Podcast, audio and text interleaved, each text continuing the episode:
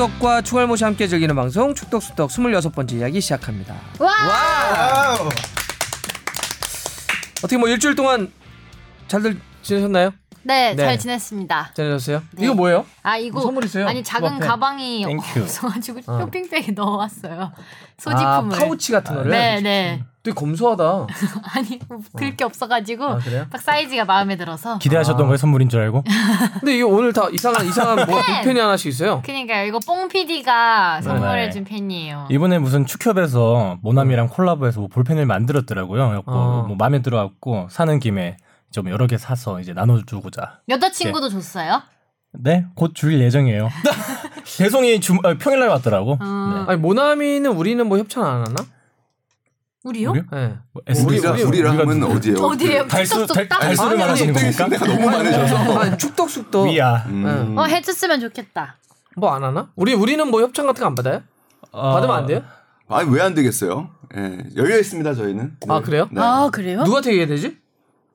일단 제가 한번 부장님께 말씀을 드려보겠습니다. 축구 관련 저희 뭐 제품 다 좋습니다. 아, 근데 되게 예쁘네요, 이거는. 아, 맞아. 저는 모나미 이 볼펜을 되게 즐겼어요. 아, 똥 많이 나오지 않나요? 약, 약간 좀 전 예전 스타일이어서 제가 글 쓸 때 이 이면지 뒤에다가 일단 옮겨요. 음. 볼펜으로 쓴 다음에 그 다음에 타이핑을 쳐요. 음. 그러니까 이- 평소에 저는 글 쓰실 바로 때도? 안, 안 치거든요. 바로 치면 글을 못 써요. 음. 음. 그래서 제가 이게 손에 공지 자국이 아직도 있거든요. 음. 네. 여기는 모나미 세대인가요? 저희는 좀 그 제도 요런 세대 아닌가? 제도 전 하이테크. 아, 그치 하이테크. 하이테크한 이거는 볼펜 하이테크. 계열이고. 어, 네. 그죠? 모나미도 제- 볼펜. 제도는- 제도는 샤프잖아. 아, 그러니까 제도랑 저희 하이테크. 하이테크. 볼펜은 아. 볼펜은 하이테크. 하이테크가 많이 쓰죠. 하이테크는 너무 네. 비싸서. 유니볼. 맞아, 맞아, 맞아요, 어, 맞아요. 뭐 거는 6색, 한 번도 5색 없어요. 들어가 있는 거 이렇게 맞아, 갈아 맞아. 끼우는 재미가 있는데. 나땐 말이야. 어쨌든 감사합니다. 아, 잘 저는 그래서 쓸게요. 영심이 쓰거든요. 영심이 그러니까 이거를 놔두고 영심? 워낙 볼펜을 많이 쓰니까 영심이라 영심이? 이 심만 갈아 끼는 거 요 심을 영심이라 그래요. 아. 모나미의 나 만화 캐릭터 말줄 어, 알았네. 나도. 아, 이 심을 영심이라 그래서 이렇게 문구점 가면 영심이를 팔아요. 어, 모나미 영심이를 네, 저는 워낙 볼펜을 많이 쓰니까 아. 모나미만 쓰거든요. 어. 네, 이거 싸니까. 학구열이 넘치셨네. 아니 진짜 진짜 좋은데 아, 금방 얘기했잖아요. 칼럼스 대고.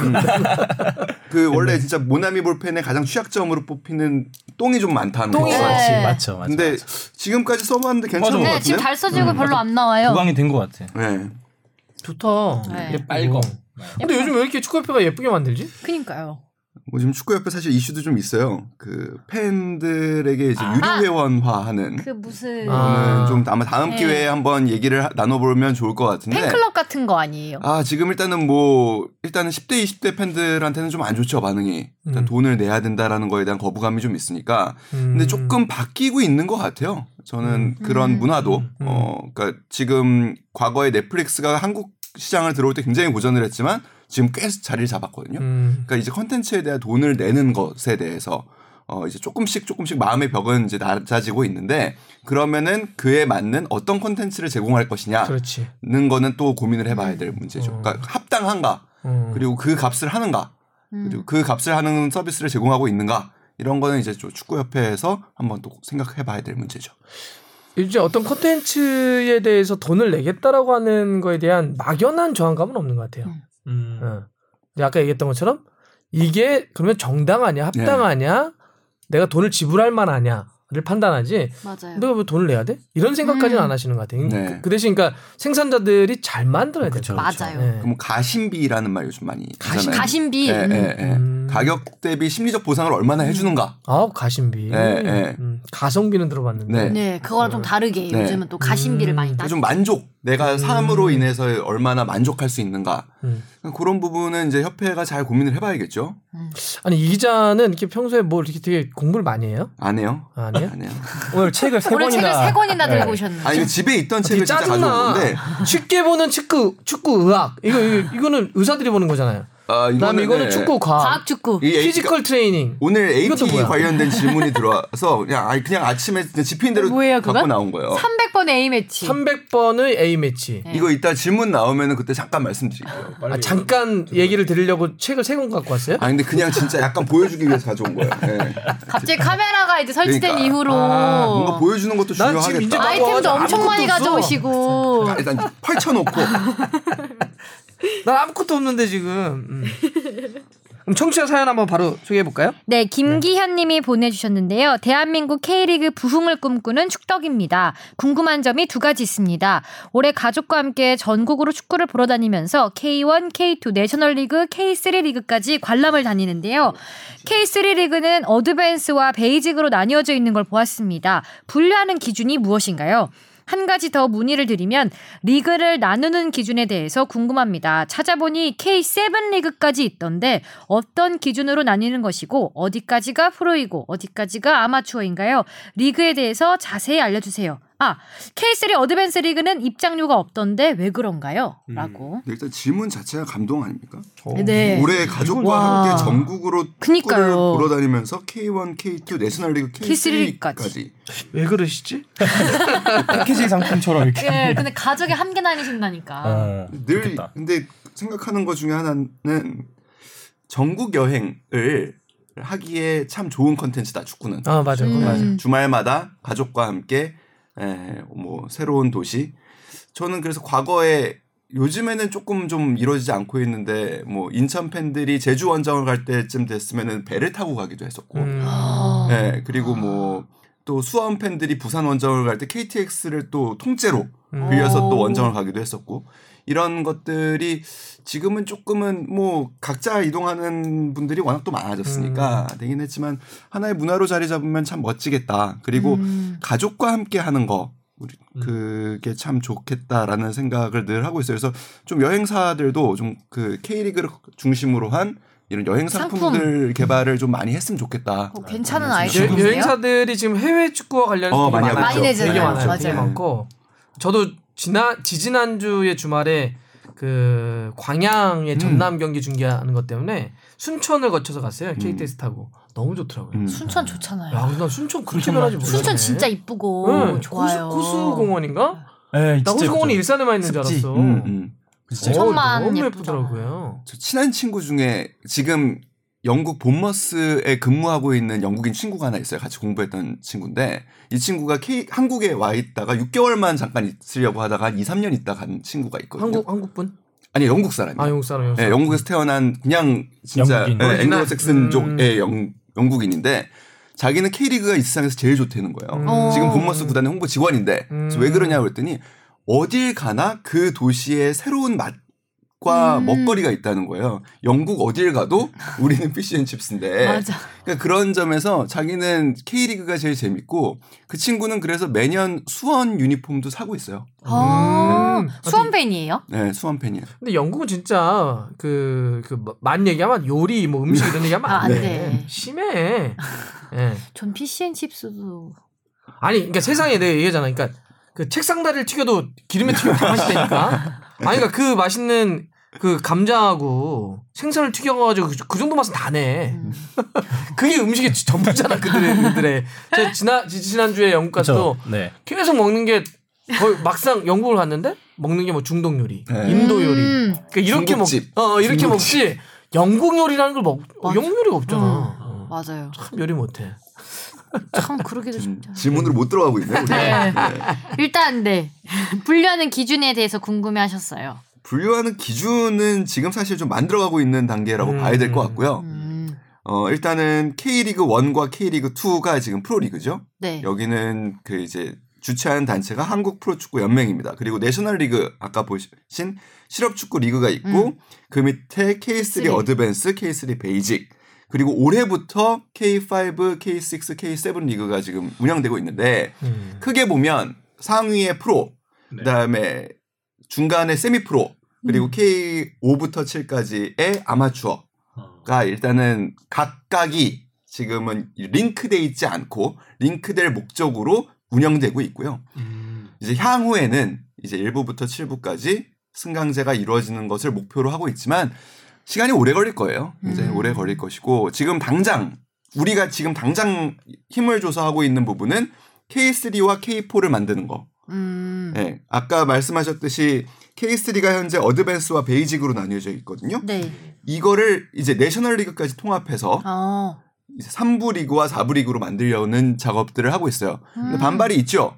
내셔널 리그 같은 경우에는 아 우리 원래 실업 축구 리그라는 원래 이름이 있고 이런데 왜 우리가 K3 약간 음. 또, 더 떨어지는 듯한 느낌을 주는 느낌을 받는다라는 거고 기존의 K3에 있던 팀들은 우리가 왜 또 K4로 가야 되는가라는 음. 약간은 좀 이름에 대한 거부감이 조금은 있다고 해요.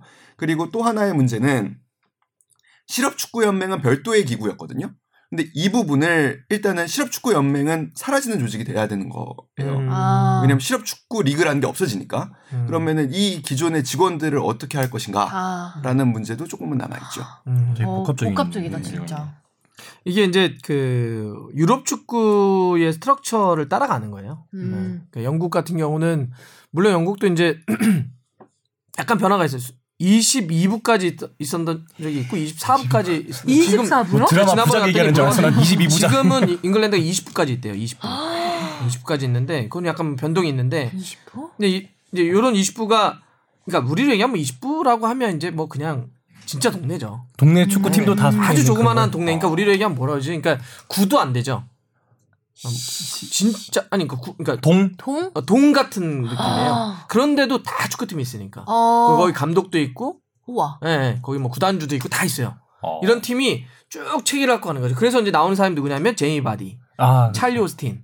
그래서 우와. 이제 뭐 그냥 뭐 우리가 얘기하는 뭐 벽돌 공장이 뭘 했다, 노동자였는데 뭐 역전 어, 이런 게 이제 음. 어, 그게 뭐냐면 그들에게 아주 자연스러운 거거든요. 그러니까 음. 처음에 뭐 예를 들어서 뭐 치- 어, 세임 프로도 아니고 그냥 아마추어 리그에서 하는 사람들은 자기가 직장 다니면서 공 찼는데 너무 잘 차. 음. 자네 축구 선수 한번 해볼 생각 없나? 이러면 이제 올라가는 거죠. 음. 이런 리그를 우리도 한번 해보자는 거죠. 그래서 이제 음. 뭐 이름을 이제 한 거고 그리고 K7 이게 뭐 K로 다 통일한 거는 이거 이제 이름의 정체성 같은 경우인데 너무 이름들이 다 산발적이니까 그러면 이제 K라는 걸 붙여서 쭉 다 가보자라고 해서 이제 세븐까지 만든 거죠. 조금 근데 아쉬운 거는 K리그 1과 K리그 2는 뒤에 숫자가 붙어요. K리그 음, 뒤에. 음. 근데 그 밑에는 또 K3 리그, K4 리그로 가는 거거든요.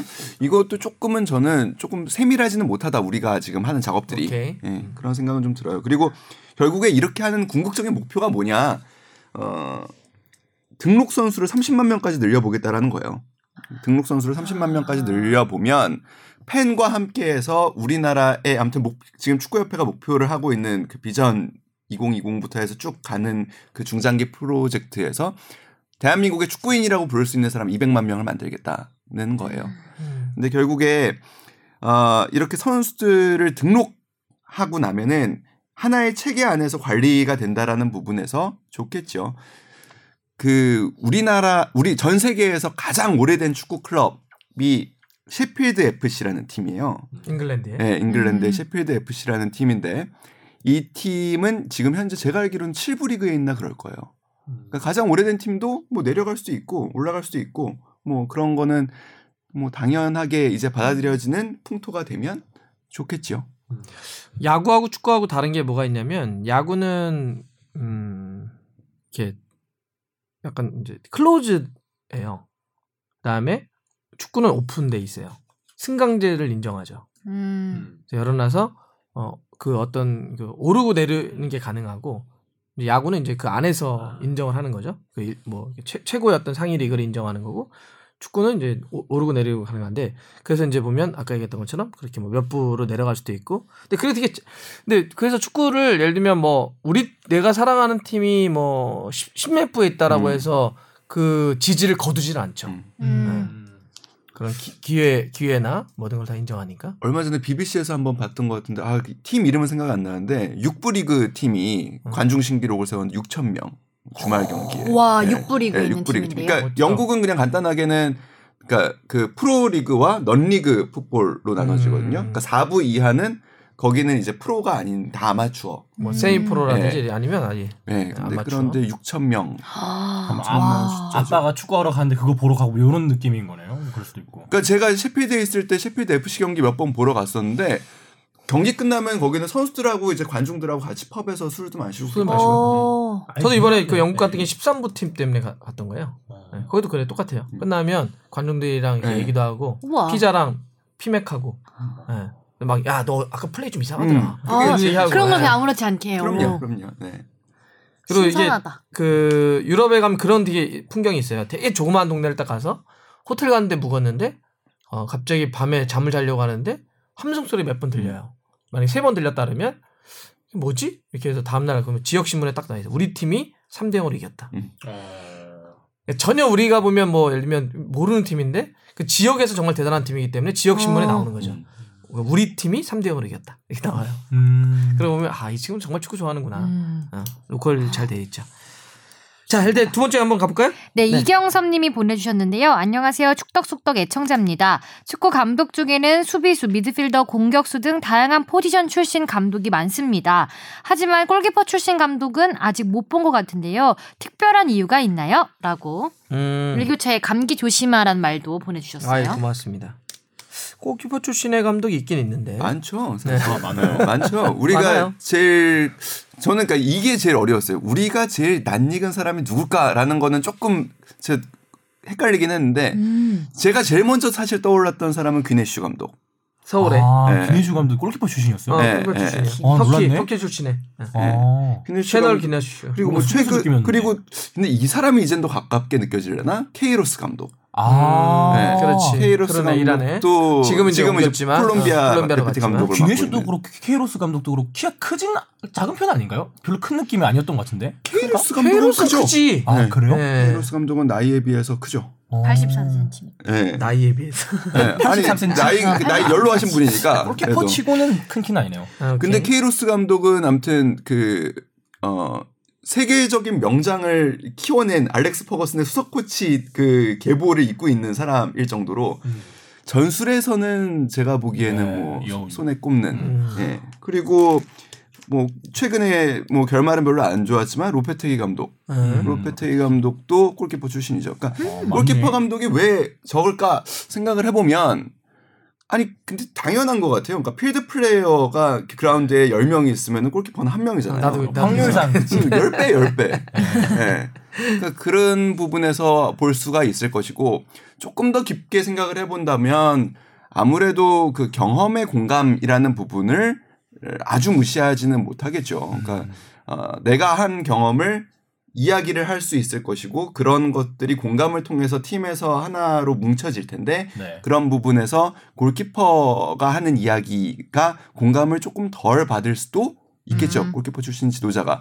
근데 그 부분은 많이들 깨지고 있어요. 그러니까 음. 실제로 뭐 지금 축구에서는 조금 덜 그렇기도 한데 예를 들어서 NBA 같은 경우에는 NBA 경험이 전혀 없는 지도자들이 굉장히 많습니다. 어.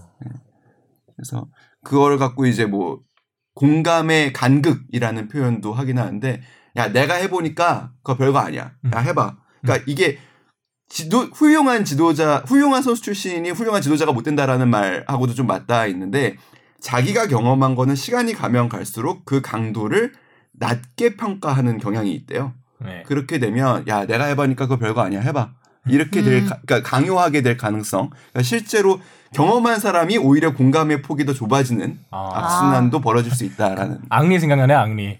이거 계속 자기가 볼 찬다 그러잖아요. 음. 내가 더 잘 찬다고 그 감독하고 있는데 잘 수 더 잘 잘 수 있죠. 앙리라면은 그럴 수 있어. 그게 그, 어, 우리 일상생활에서도 가장 큰 문제가 될 수도 있어요. 음. 그러니까 뭔가 되게 잘했던 어떤 일가를 잃었던 사람이 그 조직의 리더가 됐을 때 그런 이야기를 해버리면 굉장히 그 일원들은 부담스럽죠. 음. 야, 인자 해봤어? 어, 야, 야, 나, 그- 야, 너 그거 안 돼? 이게 굉장한 그 일원들에게는 그렇죠. 안 돼요. 난 안 돼요. 근데 그 사람은. 그 사람 너무나 그게 공감이 안 되는 거지. 음. 음. 야, 그게 안 돼? 음. 야, 마르세이 턴이 안 돼? 지단 감독이 많이 예를 들어서 야, 그, 그 턴이 안 돼? 그볼 터치가 안 돼? 아 상황이 안 느껴져? 뒤에 사람이 없잖아. 돌라고. 네. 그래서 지도자들이 그 이제 스타 플레이어들이 가장 실수하는 게 그거예요. 저도 이제 어 제가 뭐좀 알고 있는 사람들이 스타들이 지도자 할 때 제가 딱 한 말이 그거예요. 다른 말을 안 하고 감독님 그 나중에 감독님 돼가지고 음. 그거 하지 마세요. 그거 안 돼? 그거 하지 말라. 음. 아. 그거 하면 선수들은 안 되거든. 그러면 이제 그다음부터 반발하죠. 뭐야? 어. 지는 뭐했다. 이렇게 돼버리는 거예요. 그게 이제 라떼 되는 거죠. 그쵸. 라떼는 이게 돼버리는 거니까. 그러니까 저는 그 이야기를 갖고 그 주제를 갖고 되게 오래 얘기했던 지도자가 황선홍 감독이에요. 음. 황선홍 감독이 부산 감독 시절에 음. 선수들을 굉장히 강하게 다그친다라는 맞아, 맞아, 얘기가 맞아, 많았어요. 그래서 황 감독한테 아 왜 그랬냐 그리고 선수들은 솔직히 그 당시에 부산 선수들의 스쿼드나 그 뭐 재정이나 이런 거를 봤을 때 황선홍 선수급의 사실 선수는 없었 다라고 본다면 너무 과한 그런 다그친 거 아니냐고 했을 때 황 감독은 그 얘기를 했어요. 안다. 선수들이 어려운 상황이고 어 본인의 한계를 계속 어떻게 보면은 최선을 다하고 있다라는 걸 알지만 한 번쯤은 우승이라는 거를 이 친구들에게도 맛보게 해주고 싶었다. 그래서 음. 컵 대회나 이런 단기전에서 유독 더 그랬다는 음. 이야기를 하더라고요. 그래서 음. 한번 그거를 넘고 나면 자기도 뭔가 팡 터지는 게 있- 있을 거라고 생각해서 조금 어. 그런 식으로 밀어붙였던 것도 있다고 하시더라고요. 음. 어. 우리가 이제 골키퍼 출신 감독 얘기를 하고 있었는데, 그러니까 지금 아마 또 그 울버햄튼이라고 있잖아요. 네. 잉글랜드 이번에. 예, 그 도깨비 팀으로 불렸던 그 누누 감독도 골키퍼 출신이에요. 어. 근데 이제 이- 아마 이분 이경섭님이 물어보신 거는 이렇게 물어보신 건 아마 국내에 좀 적어서 국내. 그럴까요? 국내. 국내는 아주 옛날에 계십니다. 그 하문철 감독님이 네, 되게 유명하신 예, 예, 분이었죠. 그 아시안컵 우리 1회, 2회 우승 멤버 당시에 아. 골키퍼를 하셨었고 어 이후에 이제 뭐 할렐루야에서 코치 감독하시면서 K리그 원년 감독상을 받으셨죠. 우승을 했으니까 할렐루야가. 와. 근데 이제 이 얘기를 제가 왜 돌아가셨죠. 했냐면 국내는 적어요. 이제 하- 하무철 선생님이 계셨지만 되게 이제 적은데 이게 아까 우리 이 기자가 얘기했던 것처럼 어떤 부분하고 돼 있냐면 우리가 이제 그 요런 부분 나올 때만 제가 말씀드리는 것처럼 우리가 감독 지도자 이런 걸 선임을 할 때 과거의 경험을 지나치게 음. 어, 우선시하는 경향들이 있어요. 음. 스타? 그렇죠. 음. 뭐, 뭐 해봤어? 이게 되는 거죠. 근데 사실 우리가 금방도 얘기했지만 뭐 해봤어가 지금 가리키는 거하고 똑같이 가면 안 되거든요. 음.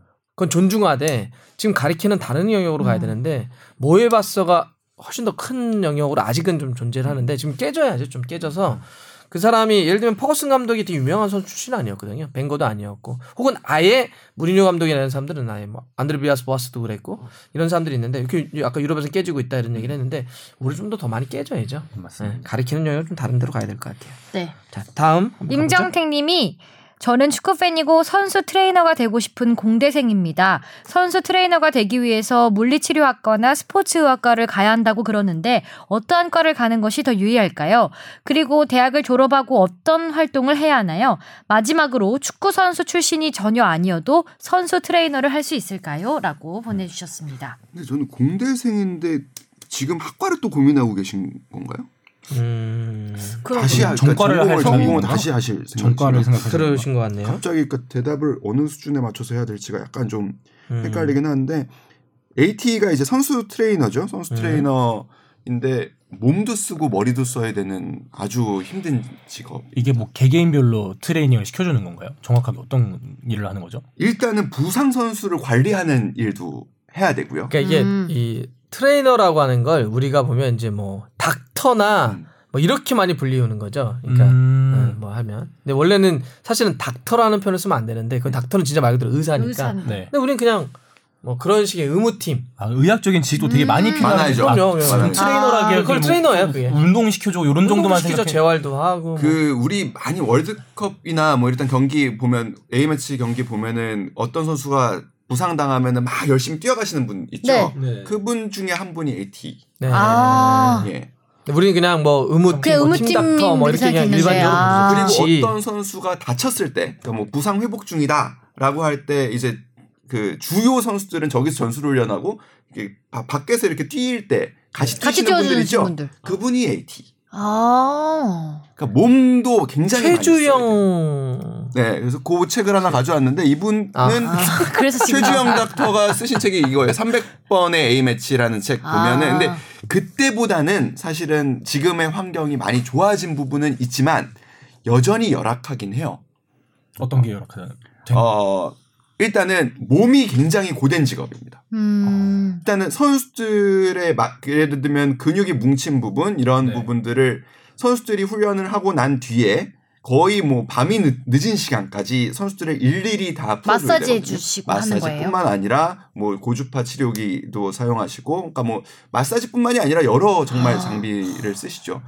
그래서 사실 AT의 가장 중요한 역할 중에 하나가 약간은 그 선수들의 심리를 음, 어루만져 주시는 역할들도 굉장히 많이 해요. 그렇지. 예, 그래서 경기를 못 뛴 선수, 그러니까 부상을 당해서 경기를 못 뛴 선수들은 심리적으로 굉장히 불안한 상태이거든요. 이 선수들이 심리적인 안정을 취해야 효과가 빨라요. 음. 그렇기 때문에 그러한 역할도 굉장히 많이 하- 하시고 복합적으로 일하시는. 예, 그러니까 그게 그러니까 이게 단순한 지식, 그러니까 의학적인 지식만 있어야 된다고 할 수 있는 일이 아니고 음. 일단은 육체적으로도 굉장히 고된 일이고요. 그리고 아직까지는 사실 박봉입니다. 예, 그래서 흔히 그런 얘기들을 해요. 농담처럼 AT들, 제가 AT 분들에게 직접 들은 얘기인데 1년에 한 번 정도 해외여행을 가는데 부담이 없는 사람이 하는 게 좋다. 네. 여유가 있는. 네. 음. 일단 그러면 어, 아까 근데 심리 치료를 얘기했는데 사실 요즘은 이제 좀 더 이렇게 나눠가지고 그렇죠. 심리 치료사를 따로 따로 두시기도. 하죠. 네. 네. 이제 그거는 좀 어, 얘기를 하고 그러면 이제 아주 구체적으로 이분이 물어보신 건 물리치료학과나 스포츠학과를 가야 되냐고. 네.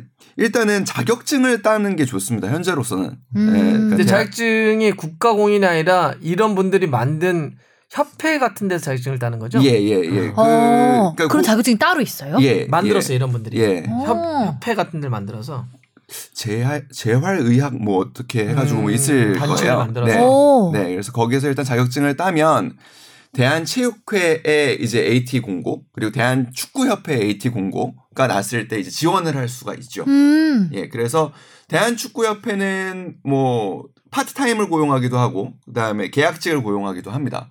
근데 그 계약 그게 이제 그 최근에 아시안 컵 때 조금 문제가 됐었던 음. 부분인데 그러니까 계약직을 왜 2년 단위로만 하냐 뭐 이런 뭐 얘기가 됐었던 부분인데 일단은 어, 어떤 그 특별한 전공이 그렇게 스- 아주 뭐 하면 좋겠지만 꼭 반드시 이수를 해야 되는 거는 아닌 걸로 제가 알고 있습니다. 이 기자는 뭐 뭐 대학에서 뭐 전공했어요? 저는 심리학이요. 그러니까 이런 거예요. 네. 예. 그러니까 뭐 기자가 되기 위해서 신방과를 나오지 않아도 되는 것처럼 네. 우리 저는 언론홍보학 전공했어요. 오 안 어울린다. 뭐가 뭐가 어울리죠? 그러게요. 언론홍보학 전공하고 전공 살려서 입사했어요. 아, 그러니까 근데 물론 뭐 물, 물리치료학과나 스포츠학과를 가는 게 좋죠. 좋죠. 음. 예, 좋죠. 이거는 왜냐하면 되게 특화되어 있는 거라. 네. 그러니까 전문 예를 들면 뭐 필요할 거고. 사실 기자들은 뭐 그냥 대충 다른 거 해도 되는데 이건 되게 좀 이렇게 특화되어 있는 네. AT여가지고 이런. 자격증도 따려면 도움이 훨씬 더 많이 되지 그럼요. 않을까 이런 그럼요. 과들이. 네. 그죠. 근데 아무튼 어려운 일이라는 거는 반드시 알고 있으셔야 되는 부분입니다. 근데 뭐 그렇게 따지면 뭐 세상 쉬운 일은 세상 없다. 없죠. 없기도 하고. 그다음 축구선 출신이 아니어도 됩니다. 아, 그럼요. 제가 알기로는 AT 하시는 분들 중에 축구선 출신 별로 없습니다. 음. 네, 그러니까 이런 거는 뭐그 문제는 안 될 것 같고요. 여자분들도 유리해요. 예를, 예를 들면은 여자 대표팀 AT는 여자인 경우가 많습니다. 음. 네, 아무래도 몸을 아. 또 다루는 부분에서 첼시의 그분도 아, 그렇죠, 유명한 그렇죠. 네, 이름이 네. 갑자기 생각 에바? 이- 그 심지어 또 미모에 예, 어. 그래서 화제가 아, 좀뭐 됐었죠. 미모가 왜 나왔어요? 네, 미모라서 화제가 되긴 했었으니까요. 네. 화제가 될 수는 있죠. 예. 그걸로. 네, 그렇습니다. 그렇습니다. 알겠습니다. 그러면은 예, 청취 사연 요 정도로 하고 또 다음에 청취 사연 보내 어디로 보내면 되죠? fb 골뱅이 sbs.co.kr로 보내주시면 됩니다. 알겠습니다. 많은 또 보내주시면 저희가 좀 철저히 준비해서 또 말씀드릴게요. 자, 그러면 이슈 한번 이야기해 볼게요. 네. 자, 오늘은 아, 죄송해요. 그 본 이슈 들어가기 아. 전에 간단하게 어, 제가 네네. 그 그동안에 이야기했던 것 중에 저, 그 제가 애프터 서비스를 해야 될 음, 것들이 하나 있어서 제가 지난해 연말쯤에 우리가 2023년 아시안컵 그 유치 가능성이 굉장히 높다. 네. 이런 얘기를 했었죠. 맞아요. 그때는 그게 사실이었어요. 그러니까 그때 중국하고 우리나라의 2파전이었는데 중국은 당시에 그 정부가 보증을 서야 이런 큰 대회를 유치할 수 있는데 정부 보증이 안 이루어지고 있는 상황이었어요. 음. 그래서 그때의 분위기는 중국이 곧 비딩을 철회할 수도 있다. 그렇게 되면 한국 단독 입후보로 한국이 23년에 어, 아시안컵을 유치하게 될 것이다. 여름에 하게 될 것이다. 이런 얘기가 있었는데 올해 되면서 그게 좀 상황이 바뀌기 시작합니다. AFC가 음. 사실 그 DDMC라는 이제 대 굉장히 큰 그 중국의 스포츠 마케팅 기업을 일단은 홍보 마케팅사, 그러니까 마케팅 대행사로 일단은 AFC가 일단 DDMC. 예. 음. 를 하면서 DDMC가 역 기존의 3배 이상의 후원을 약속을 하게 되고요. 음. 음. AFC는 이제 중국을 설득하기 시작합니다.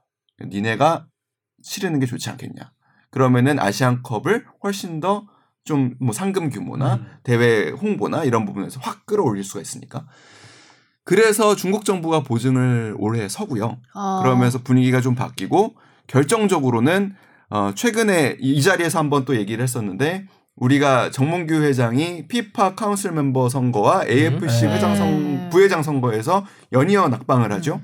이때 결국에 중국이 지지하는 쪽이 우리가 아니라는 걸 확인한 계기가 됐어요. 우리는. 음. 그럼 음. 이렇게 될 경우에 중국세가 훨씬 더 세구나 현재 아시아에서. 음, 음. 그럼 AFC에서 우리가 선거를 했을 경우 이길 확률보다는 질 확률이 많겠다라는 거를 판단을 하게 된 거죠.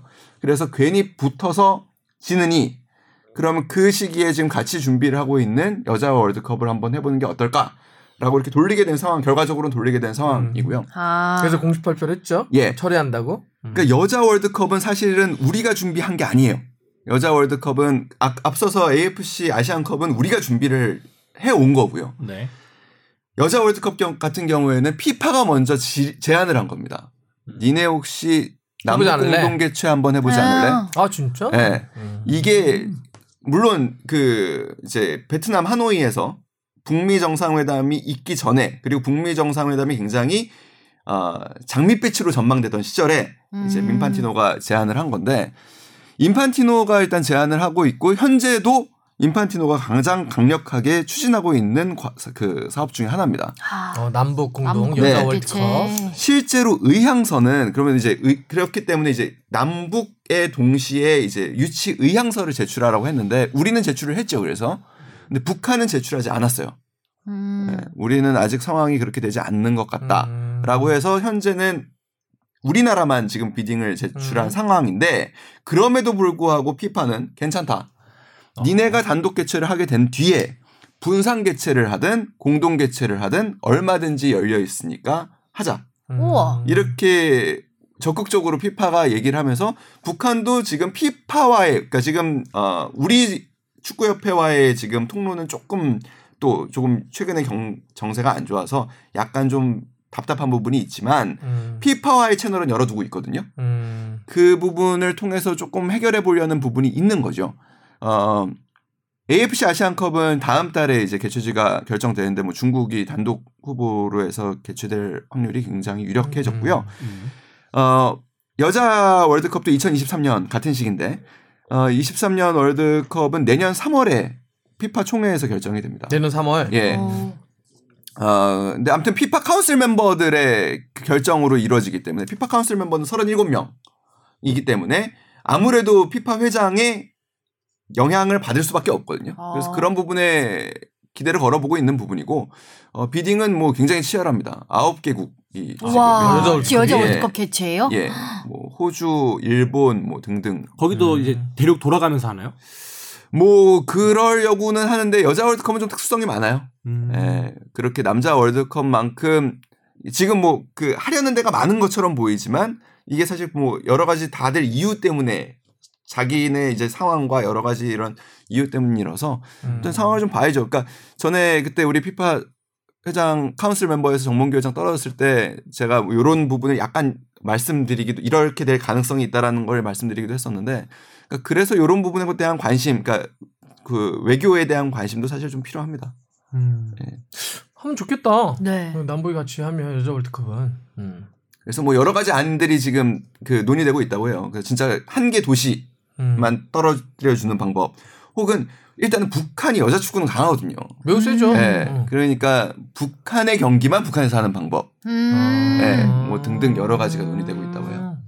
어, 근데 진짜 하면 오, 얼마나 좋아. 좋죠. 예. 그니까요. 사실 뭐 나는 남자. 월드컵도 한번 같이 나중에 공동 개최도 좋을 것 같은데. 그러니까 우리가 2002년 때 월드컵을 개최했는데 다시 한번 월드컵을 개최할 음. 수 있는 명분은 사실 통일 이슈밖에 없거든. 음. 갑자기 사실 전 세계에서 월드컵을 다들 개최하고 싶어 하는데 또 안- 했던 나라가 또 하려고 하는 게 옛날에 맞아요. 뭐 멕시코나 이런 나라들은 좀 했지만 두 번, 세 번 개최하기가 쉽지 않은데 우리가 할 수 있는 건 사실 음. 이렇게 묶어서 하는 통일 이슈 혹은 뭐 이렇게 동 동아시아를 다 묶어서 중국, 한일. 그렇죠. 에, 한반도, 그다음에. 이제 일본 네. 뭐 이렇게 이런 그게. 인판티노의 욕심이기도 하다 그래요. 아. 그러니까 인판티노는 피파는 중국 네. 좋아하거든. 예.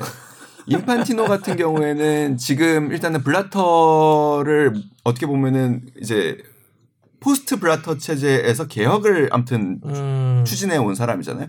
그래서 사실 뭐 지금 이미지가 좋은 편이에요. 그래서 여기서 하- 어떻게 보면 활용 점정을 찍고 싶은 거죠. 그러니까 세계 평화에 우리- 내가 기여했다. 음. 축구로서.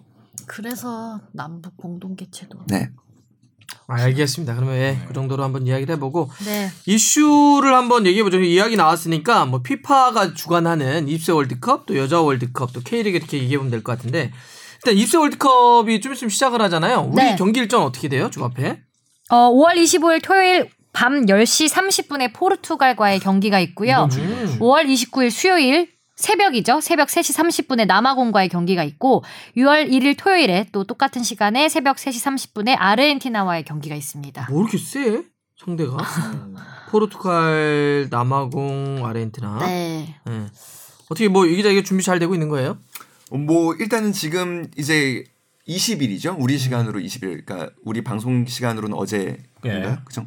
그 도착을 했죠. 1차전이 열리는 비에스코 비아와 라는 도시에 이제 도착을 해서 준비를 하고 있다고 하는데 어 일단은 뭐 선수들은 다 모였고요. 뭐 폴란드에 전지 훈련을 하면서 그리고 뭐 지금 두 차례 연습 경기를 했는데 뭐 연습 경기고 비공개 경기였거든요. 음, 음. 그래서 뭐 어떻게 상황을 알기는 어렵지만 뭐 잘 준비가 되어가고 있다고 해요. 음. 예, 그리고 오늘 들어온 소식 중에는 피파가 선정한 20세 월드컵에서 주목할 10인의 이강인 선수가 음. 선정됐다고. 이강인. 오, 음. 10인에 들어갔어요. 아니 뽕피디 이게 우리 이번에 입세 월드컵이 유난히 관심을 더 음. 많이 모으는 건 아무래도 이강인 때문에 그런 거죠. 음. 그렇죠. 아무래도 이강인 선수가 예전에도 뭐 연령대 대표팀에서 월반하면서 좋은 월등한 실력을 보여줬기 때문에 이번 대표팀에서 아마 그런 기대가 있지 않나. 그리고 또 실질적인 플레이가 얼마나 또 잘 할 수 있는가 그런 기대감에서 아마 이렇게 관심이 많이 모이지 않나 싶습니다. 입세 월드컵이니까 당연히 20세 이하가 나가는 건데 이강인이 한두 살 어린 거죠. 그렇죠. 2001년생 월반 두살 우리가. 어리죠, 두 살. 두 살. 네. 어. 막내죠, 막내 지금. 네.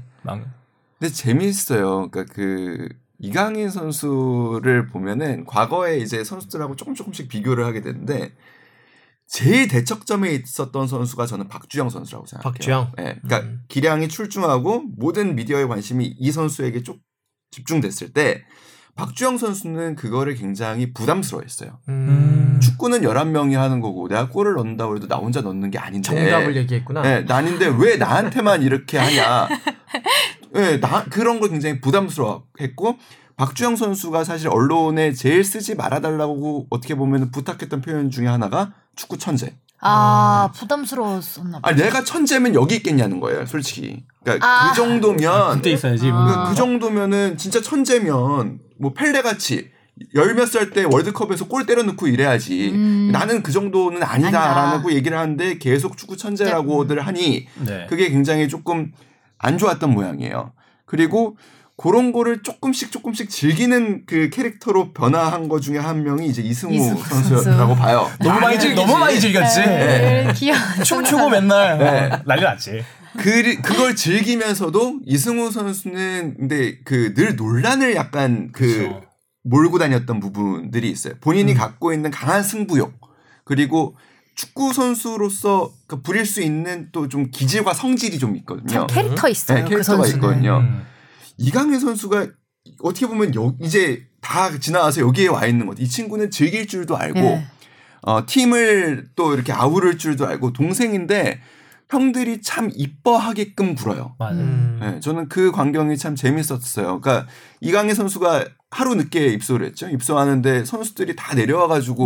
안아주고 그런 장면들. 그리고 이강인 선수가 이렇게 형들한테도 이렇게 막 뒤에 가서 막 안기고 놀고 그래요. 그러니까 음. 이승우 선수도 물론 그랬지만, 근데 이승우 선수가 약간 까부는 캐릭터에서 형들한테 야이 자식 너 이씨, 아, 예. 너 이렇게 지금 장난처럼 할 거야? 너 이게 장난이야? 이런 캐릭터였다면 음. 이강인 선수는 약간 형들한테 아유 우쭈쭈 더 해봐 그래. 애살 있는. 어, 그러니까 그게 조금 좀 차이는 있는 음. 것 같더라고요. 좋아 보이고 재밌어 보여요. 음. 저도 사실 좀 속으로는 걱정했던 게 이승우 선수를 봐서 그런지 이제 외국에서 좀 활동을 많이 했던 선수 있잖아요. 뭐 외국물을 먹었다고 볼 수 있는 선수.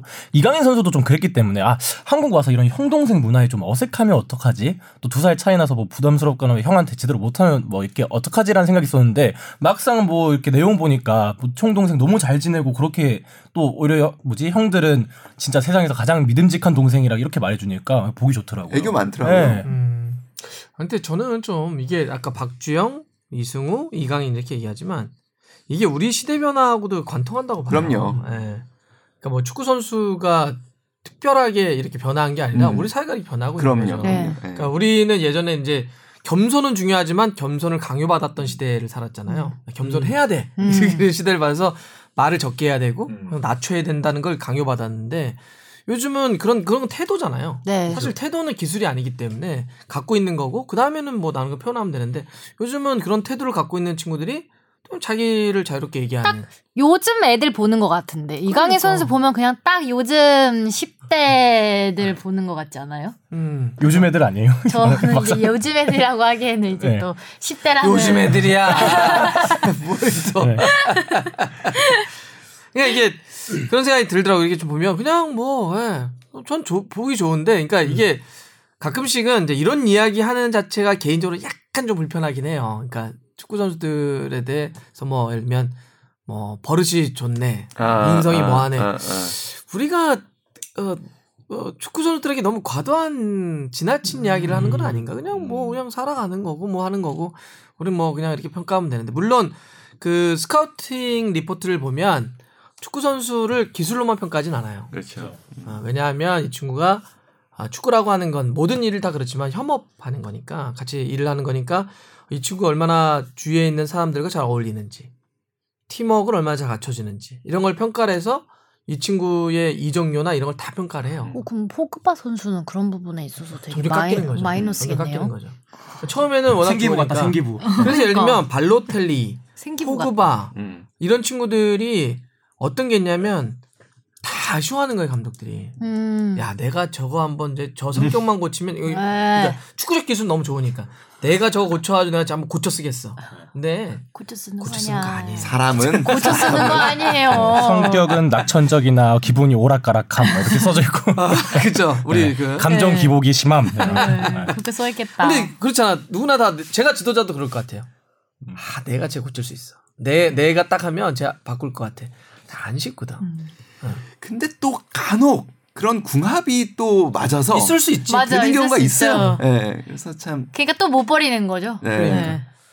조금 다른 얘기긴 하지만 그 스털링이라고 하는 맨시티에 아, 스털링. 이 친구를 과르디올라 감독이 바뀐 바꿔놓은 거 보면 물론 이거는 음. 인성의 문제보다는 이제 기술적으로 좀 바꿔낸 건데, 그러니까 다른 거 다 잘하는데 뭐 결정력이 좀 부족한다든지, 뭐 약간 팀 플레이를 잘 못한다든지 이런 거고, 좀 개인이 좀 너무 이렇게 좀 으쌰으쌰하는 음. 거였는데 바꿔냈단 말이죠. 어. 그래서 얼마 전에 FA컵 끝난 다음에 그 되게 영상이 화제였잖아요. 음. 그날 골을 되게 많이 넣었는데 음. 끝나고는데 과르디올라 감독이 딱 나와가지고 불러요. 그 영상이 나중에 나온 거예요. 중계 네. 때는 안 나오고. 어. 스털링을 불러놓고 막 얘기를 해요. 막 그러니까 격정적으로 얘기를 해요. 야, 막 이렇게 하고 저렇게 하고 막 근데 스털링이 막 어, 죄송합니다. 죄송합니다. 이런 표정이 나와요. 어. 그거를 한, 한 30초 정도 영상이 나와요. 경기가 끝나고요. 아예 끝나고. 끝나고. 아, 끝나서 해트트릭 했는데. 네. 어. 불러서 막 그러니까 막 격정적으로 있잖아요. 야, 막, 막 불러놓고 막 코앞에도 막 격정적으로. 어, 그러니까 예. 스털링이 아, 죄송합니다. 죄송합니다. 이러는 거예요. 막 이러는 거예요. 그래서 나중에 그거를 스털링이 자기가 트위터에 올렸어요. 무슨 얘기였냐. 사람들이 너무 궁금하잖아요. 궁금하니까. 너무 막, 네. 꼬- 막 너무 활 플레이가 좋았으면 잘한다고 안아줘야 되는데 막 그치, 그치. 막 나- 약간 나무라는 음. 거였거든요. 그랬더니 아 과르디올라가 그랬다는 거예요. 그골 중에 하나가 제주스가 네. 이렇게 때렸는데 골라인 넘어가는 거를 스털링이 때려 넣었단 아, 말이에요. 아, 맞아, 맞아. 맞아. 그랬더니 그거는 동료의 골이니 네가 때리면 때, 때리지 말았어야 된다. 아. 그냥 제주스의 골로 하게 기다려줬어요. 네가 때려서 네 골로 인정 그렇게 하면 안 된다. 근데 물론 스털 나처럼 그 스탈링은 할 말이 있죠. 아 근데 수비수가 걷어낼 것 같으니까 전 때렸습니다라고 얘기를 했겠죠. 그랬더니 음. 과르돌라가 막 그런 얘기를 했다는 거예요. 결정적으로. 음. 그래서 그걸 보면서 와, 좀 과르돌라도 좀 음. 대단하구나. 그러니까 그 상황에서 어찌 보면 우쭈쭈쭈쭈 할 수도 있는데도 거기서 뭔가 팀 플레이나 음. 어떤 팀 정신을 얘기하는 거죠. 우리 팀을 위해서는 네가 그랬으면 안 돼. 이런 아. 얘기를 다시 한번 얘기하는 거예요. 진짜 핏대 세우시면서 얘기하시네요. 어 봤어요 영상 네, 봤어요 네. 그죠 되게 유명한 영상이 이번에. 되게 다소곳하게 두 손 앞에 모으고 듣네요. 어 스털링은 막 스털링이. 네, 네, 예. 아 죄송 죄송합니다. 어, 그러네요. 한 마디 얘기를 해요. 제가 봐도 그런 것 같아요. 아, 근데 저 수비수가 걷어낼 거면 그러면 안 돼. 그런 약간 그런 아, 팀 같아요. 예. 원래 누가 뭐라 할 때 대들면 안 돼요. 그냥 네, 알겠습니다 하고 끝내야지. 그래야 빨리 끝나잖아요. 정말 이십세 월드컵 근데 이번에 정우영 선수가 네. 아 쉬워. 뭐 그니까요. 못 들어온 건 조금 아쉬운 것 같아요.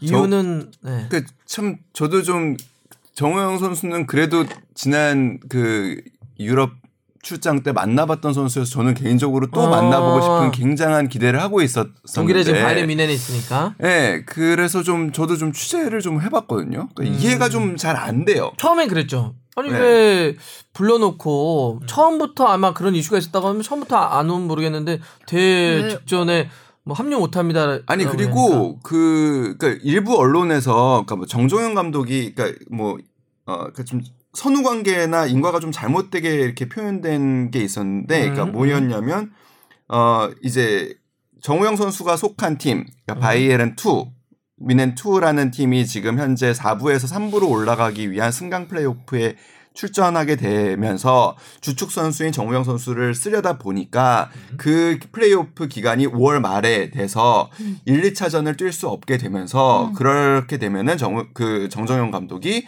아, 그러니까 이럴 경우에는 그냥 다른 선수를 1차전부터 갈 수 있는 선수를 뽑았다라고 하는데 그거는 제가 알기로 사실이 아니고요. 정종영 감독은 한 경기만 뛰더라도 올수 있으면은 좋겠다라는 얘기를 뮌헨에 얘기를 했었는데 뮌헨에서 판단한 거예요. 음. 안 보내겠다 이 음. 선수를. 여기서 약간 좀 팩트를 얘기 드리면 그 국가대표 그러니까 풀 국가대표가 아닌 이상은 연령별 대표팀은 유럽 팀도 그렇고 K리그 팀도 그렇고 대표팀에 차출을 해야 되는 의무는 없어요. 음. 어, 23세, 20세 뭐 이런 대표팀은 그러다 보니까 이제 정우영 선수는 못 오게 된 음. 거죠. 정우영 선수 개인적으로는 좀 아쉬워한다고 해요.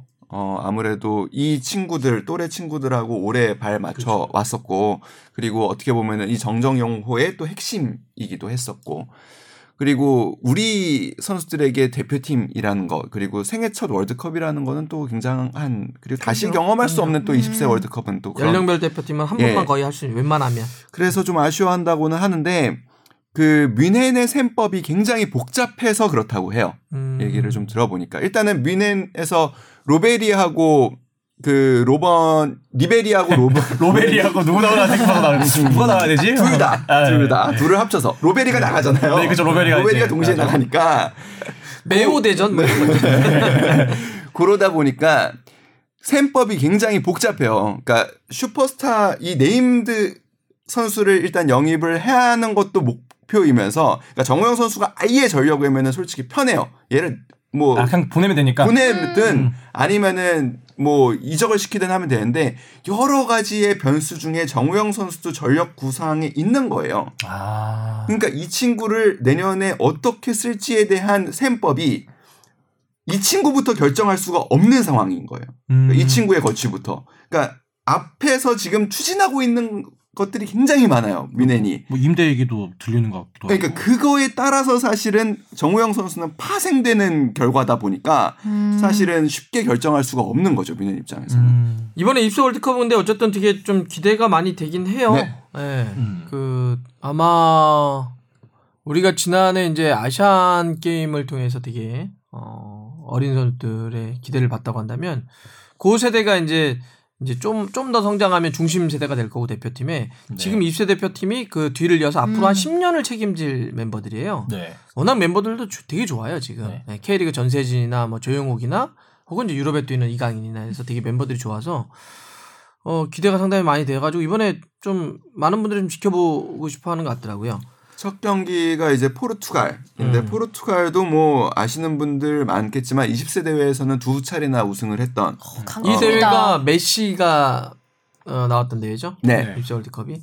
그리고 최다 우리가 아무튼 뭐 우승 후보들하고 다 꼈죠. 그러니까 그 우승을 두 차례나 했던 포르투갈 그리고 최다 우승국 아르헨티나. 아. 아르헨티나는 여섯 번이나 우승을 했으니까 뭐 어렵습니다. 그래서 근데 포르투갈에서는 우리가 가장 경계했던 이제 펠릭스 는 음. 일단은 최종 명단에는 들지 못했고 음. 달로트하고 조타라는 이런 선수들은 또 합류가 됐죠. 그래서 음. 뭐 아르헨티나에서도 네우엔 페레스 이 선수가 또 아까 이- 말한 이강인 선수하고 같이 피파에서 이번 대회에서 주목할 주목하죠. 10명에 뽑혔는데 어뭐 남미 예선에서 아르헨티나가 준우승을 했는데 중앙 수비수로서 아주 뭐 좋은 활약을 했다고 해요. 그래서 음. 우리를 우리는 아무튼 우리의 강점을 또 지금 공격이라고 본다면 또 한번 또 어떤 모습을 보일지 기대가 되는 부분이지요. 약간은 온도 차는 있어요. 음. 전 세계적으로 이 입세 월드컵을 대하는 태도가 옛날에는 메시가 나올 정도로 거의 그 나라의 말이 스무 살 아래 선수들의 최고의 재능들이 음. 다 나오는 대회였는데 요즘은 어 원래 왜 그랬냐면 입세 월드컵을 통해서 그들이 이제 신분을 상승시키고 음. 더 좋은 팀으로 가고 이런 것 발판이었는데 요즘은 그러지 않아도 입세 월드컵이 아니어도 프로팀의 유스, 유스로 들어가서 성장하는 체계가 다른 루트가 생기다 보니까 음. 어. 꼭이 대회로 모든 걸 다 힘을 다 다하진 않아요. 그래서 어. 물론 국가나 대륙마다 차이는 좀 있는데 그래서 그래서, 있어요. 네, 네. 그래서 약간의 힘을 빼기도 해요. 음. 입세 음. 월드컵에 풀 멤버들이 다 안 나오기도 해요. 아. 네, 그런 건 있긴 있지만 그래도 어쨌든 우리에게는 어, 앞으로 아까 되게 10년을 좀 물론 손흥민 선수의 저는 그 이야기는 한번 곱씹어 봐야 된다 생각해요. 어, 대표팀 이강인 뽑혔을 때 어린 선수 가지고 뭐 하려고 하지 마세요. 음. 왜냐하면 지나친 관심이 어, 선수를 망칠 때가 있으니까 그런 얘기를 했는데 입시 월드컵은 좀 다르죠. 어차피 그들이 나가는 그러고. 대회니까. 네. 예. 사람들이 그리고 이강인은 되게 약간 좀 신비의 존재 같아. 그러니까 뛰는 거 잘 못 봤어. 네. 아, 못 봤어. 잘 못 봤는데 이강인이래. 근데 이강인이래요. 그러니까. 막, 막 천억 원이 어떻고 막 네. 이러니까 사람들이 궁금하죠. 어떻게 뛰는 친구야? 네. 저도 엄청 궁금해요. 그래서 사람들이 궁금해해요. 그래서 아마 그 궁금함에 장막이 거치는 약간 마지막 평가전에서 골을 넣었는데 또 못 봤어. 못 봤어. 그러니까. 골못 넣었다는데 골을 이강인이 넣었다는데 되게 신비로운 존재. 어떠지? 그래서 인터뷰만 봤어요. 저는. 결승골을 넣었다는데 못 봤어. 벤투 감독도 그래서 우리가 그랬잖아. 5분만 좀 보여주지. 어. 그래서 이거를 좀 풀로 볼 수 있는 네. 대회이기 때문에 그냥 어떤지 그냥 뭐 기름기 빼고 그냥 지켜봐도 재밌을 것 같아요. 맞아요. 어떤지 그냥. 예. 그럴 일 되는 것 같고. 자 그리고 또 이제 우리 입시 월드컵도 있지만 이번 여름에 여자 월드컵도 있잖아요. 네. 그렇죠. 예.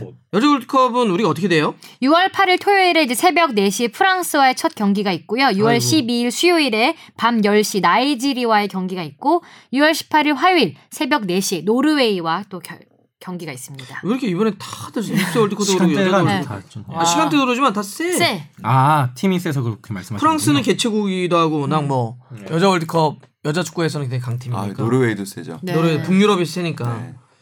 노르웨이에는 그 첼시 지소연 선수랑 뛰는 선수가 되게 많다 하더라고요. 그 첼시 여자 축구팀 네. 음. 되게 강팀이라고 합니다.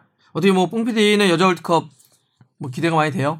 어 여자 월드컵 기대가 되는데 뭐 황금 세대다 뭐 그런 말도 있고 저는 사실 개인적으로 장슬기 선수가 좋아요. 여자친구랑 이름이 똑같대요. 아예 그게 실명 거론을 동명? 아니, 아니, 아니, 이름만 성은 다르고 이게 아, 그런데 슬기. 네. 아 장슬기 선수가 보는 플레이 스타일도 되게 활발하게 많이 뛰어다니고 공격 가도도 되게 많이 하고 성격이 되게 밝더라고. 그래서 음. 어, 응원하는 마음으로 예, 이렇게 원래 이상형 얘기하는 거예요? 아니 원래 이렇게 팀을 응원하고 선수를 좋아할 수 있지만 일단 선수를 조금 팬카페를 가입을 하세요. 아, 갖고 팔로우는 했어요. 그럼 아니, 인스타 팔로우 아, 팬클럽도 있나요? 있어요. 아 그래요? 미치겠다. 네, 슬기로운 축구 생활이라고 아, 네이버에 그래요? 있습니다. 네. 가입해야 되겠네. 같은 이름의 여자친구가 싫어할 수 있어요. 아마 뒷부분은 안 듣겠지라고 해서 제가 당당하게 디테일이 있지. 어, 그, 그 여자들의 충고를 잘 들어야 돼. 네. 요 뒷부분은 안 듣겠지. 듣는다 100%. 장슬기 선수인데 참 좋 더라고요. 저는 네. 좋아요. 이, 이게 되게 좋은 에너지를 갖고 있는 친구 같아. 되게 맞아 그냥. 팀 분위기를 네. 되게 좋게 만들어주는 것 같아요. 에 그리고 저도 이제 여자 축구 선수들도 좀 알아서 얘기를 해보면 장슬기 선수 얘기를 되게 많이 하더라고요. 되게 음. 좋은 친구다. 뭐. 끼도 많아요. 어. 그래서 보면 언제 한번 저희 축덕수덕이도 한번 어 나왔으면 좋겠다. 네. 품맥거래도 한번 인터뷰 해주셨었는데. 그리고 제, 제 우리 제가 하는 한번 어, 제가 스스에도 한번 나가셨죠. 뭐 아, 땡튜브도 그때 한번 나오겠다고 얘기를 넘어갔어야 하고 그랬었는데 저희 한번 모시고 어, 그날 난리 나는 거 아니에요? 뽕 PD? 진정한 멀티플레이어 장슬기 선수. 그날 스스로 왔을 때 내가 구경 갔어야 되는데 5층으로. 아, 아쉽다. 선수가 오빠도 축구 선수를 했다가 아버지도. 아, 아. 했다가 뭐, 뭐 이제 그만뒀다고 네, 부상으로. 예, 예. 하여튼 되게 이렇게 축구도 되게 잘하고 음. 예, 왼쪽 백 보는데 왼쪽 백, 왼쪽 공격, 공격, 뭐 공격, 어. 뭐다 하죠. 그리고 장슬기 선수 덕분에 사실은 우리는 월드컵에 있는 거나 다름이 없습니다. 그러니까 평양 원정 우리 월드컵 이렇게 진출의 최종 예선 흐름을 보면 그 경기가 가장 결정적이었는데 우리가 평양에서 암튼 그 평- 북한과 조 1위를 다퉈야 되는 상황이었어요. 1대 0으로 지고 있었고 비기면은 골득실로 인해서 한번 올라가 볼 수 있는 상황이었고 지면은 못 올라가는 상황이었는데 음. 후반 막판에 장슬기 선수가 동점골을 넣어서 우리가 지금 여기 월드컵 본선까지 가게 된 거죠. 장슬기 선수가 근데 고백했어요. 슛은 아니었다고. 네. 그냥 찼는데. 약간 슈터링처럼 들어가는 골이었나? 아, 뭐, 예, 예, 예. 음. 약간 그냥 뭐, 그냥 찼대요. 예. 정갈 선수는 왜 아, 탈락한 뭐, 거예요? 예, 정가을 선수 좀 아쉽죠. 그러니까 지난 정가을 선수는 우리 여자 축구의 그 황금 세대라고 하는 그맨 앞부분에 있는 선수죠. 2009년 해외 진출까지 했었고. 그렇죠. 2009년 우리 유니버시아드 대회에서 금메달을 딸 때에 있었던 10년 전이네 2009년이. 그럼요. 어 네, 그러네. 10년 전. 예, 그래서 정가을 선수가 지난 월드컵에서도 좋은 활약 을 했었고, 네. 어 근데 지금 아무튼 그 대표팀 코칭 스태프의 판단으로는 어 경쟁에서 조금 밀렸다라고 음. 봐야 되는 음. 네, 상황입니다. 아, 우리 가을 선수랑 밥 한번 먹어야 되겠네. 정가을 선수를 울렸던 기억이 제가 나요. 지난 울렸다? 월드컵 출, 그 출정식 때 어, 나쁜 남자네. 정찬 선배가요? 파비언님께서 아, 왜요? 무슨 소리가 아니, 출정식 이- 때. 이상한 얘기라고. 나쁜 남자야. 어, 어, 뭐 이상하게 쳐다보지 마세요. 당시에 이제 출정식에서 이제 사회를 보였었고, 그러니까 지난 4년 전에 네. 예, 보셨었는데 정가을 선수한테 아 근데 힘든 점이 많았죠라고 했는데 그냥 거기서 그냥 똥 같은 울었어요? 눈물이 아 떨어졌어요. 잘못했네 위원님이. 턱 건드렸구만. 잘못했지.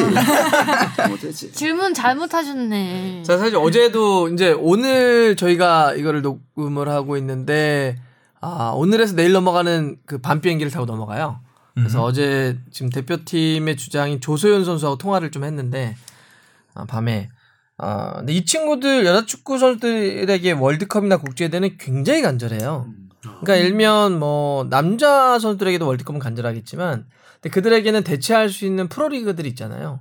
예컨대 손흥민 선수에게도 월드컵은 간절하지만 프리미어리가 있어요. 음. 그러니까 자기가 어, 뛰고 싶고 보여주고 싶은 무대가 다른 데도 있단 말이죠. 월드컵이 아니어도 물론 월드컵이 되게 크지만 근데 여, 자 월- 여자 선수들에게는 어 월드컵이 전부예요. 음. 그러니까 물론 WK리가 있죠. 있지만 뭐 이런 데 나와서 저희도 뭐 WK리가 많이 봐주세요. 여자축구 많이 봐주세요라고 하지만 우리 현실적으로 힘들죠. 잘 모- 관심을 모르죠. 갖기 어렵잖아요.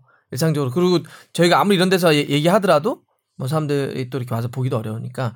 근데 그들에게는 여자 월드컵이 그래서 자기들의 존재감을 보여줄 유일한 거의 창구예요. 음. 그래서 월드컵이 이 친구들에게는 뭔가 이렇게 막 이렇게 팡 터져버려요. 안에 있는 게. 서러움, 어려움, 어, 뭐 이런 것들이 빵 터지는 데라서 그런 거 살짝 건들면 물어요. 그래서 음. 모르구만 그때. 그래서. 저는 좀 제일 좀 그 뭉클했던 어, 인터뷰 중에 하나 장슬기 선수하고 인터 인터뷰였는데 장슬기 선수는 그렇게 뭐 감동을 주려고 한 얘기는 아니었을 거예요. 왜 그렇게 월드컵이 간절해요?라고 했을 때 응원받고 싶어서요. 음. 아, 경 아유 가- 아 목이 메이네. 울지 마, 울지 마세요. 네, 사례가 그 장슬기 선수의 워딩을 그대로 하면 물론 요즘에는 WK 리그 현장에도 많이 와주세요. 특히 인천 현대제철. 음. 네. 인천 현대제철에는 팬들이 많이 늘었어요. 그리고 장슬기 선수 팬클럽 아까 말씀드렸잖아요. 많이들 응원하러 오세요. 근데 그런 어 경기장이 가득 찬 곳에서 응원을 받으면서 경기를 해보고 싶어서 월드컵이 간절하다라는 얘기를 했을 때, 아, 뭐, 좀 뭉클하기도 하더라고요. 그리고, 어, 사실은 그때 그 정가을 선수 그 우은 장면이 어, 협회에서도 여자 축구를 홍보하는데 모멘텀을 바꾸는 계기가 됐어요. 음. 사실은 좀. 앞으로 이렇게 어려운 얘기는 하지 말자. 음. 왜냐면, 그러니까 지금 여자 축구 선수 등록 선수 수가 안 늘고 있어요. 이게 지금 가장 큰 문제거든요. 음. 그러니까 진입 장벽을 확 낮춰야 돼요. 멋있는 모습을 보여주고 당당한 모습을 보여주고 우리가 진짜 어유 내 딸 한번 축구 한번 시켜보고 싶다라는 생각이 들게끔 부모님들로 하여금 이렇게 좀 멋있는 모습으로 승부하자라는 걸로 약간 홍보의 모멘텀도 좀 바뀌었다고 해요. 그래서 음. 어, 선수들 물론 어렵지만 어렵게 운동했지만 그런 얘기는 요즘 좀 잘 안 하려고 한다고 하더라고요. 그래서 이뭐 여자 월드컵 때 되게 좋은 모습 많이 보여주면 좋겠어요. 네. 저도 어제 우리 조 선수 얘기를 하면서 어 멋있게 싸워라. 음. 그리고 사실 이 상대가 되게 세요. 맞아요. 그니까. 프랑스, 나이지리아, 노르웨이가 노르웨이. 굉장히 센 팀들이야. 다들 센 팀들인데 오히려 우리 선수들이 그런 얘기 하더라고요. 잘 됐다고. 아, 월드컵 나와가지고 야- 약한 팀도 없을 뿐더러 만약에 좀 약한 팀하고 만나면 재미없지 않냐고. 어, 멋있다. 이왕 이왕 싸우는 거 우리가 언제 월드컵 나가겠냐? 센 팀하고 싸우면 좋다 이런 얘기하면서 뭐 그런 자세면 뭘 결과는 어떻게 될지 모르겠지만 어, 어려울 것 같긴 한데. 근데 저는 뭐 무엇보다 그때 뭐 어제 출정식 하는 거 보니까 뭐 세레모니도 네, 재밌게 네, 보여주고 네, 뭐 음. 인캠 같은 걸로도 보니까 분위기가 진짜 너무 좋아 보이더라고요. 그래서 여자 여자 팀은 분위기는 진짜 좋아요.